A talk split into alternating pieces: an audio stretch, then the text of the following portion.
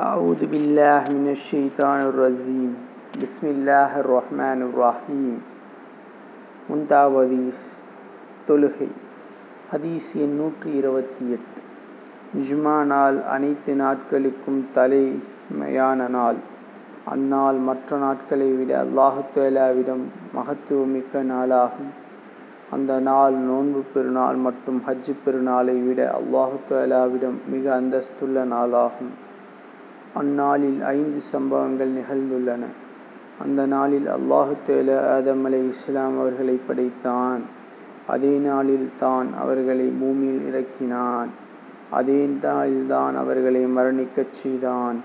அந்த நாளில் குறிப்பாக நேர்வம் ஒன்று உண்டு. அடியான் அந்நேரத்தில் ஹராமானதை கேட்காதவரை எதை கேட்டாலும் அல்லாஹு தேலா அவனுக்கு வழங்கி விடுகிறான். மேலும் அந்த நாளில் தான் கியாமத்து நாள் ஏற்படும் அனைத்து நெருக்கமான மலக்குகளும் வானம் பூமி காற்று மலை கடல் யாவும் ஜுமா நாளை பயப்படுகின்றன.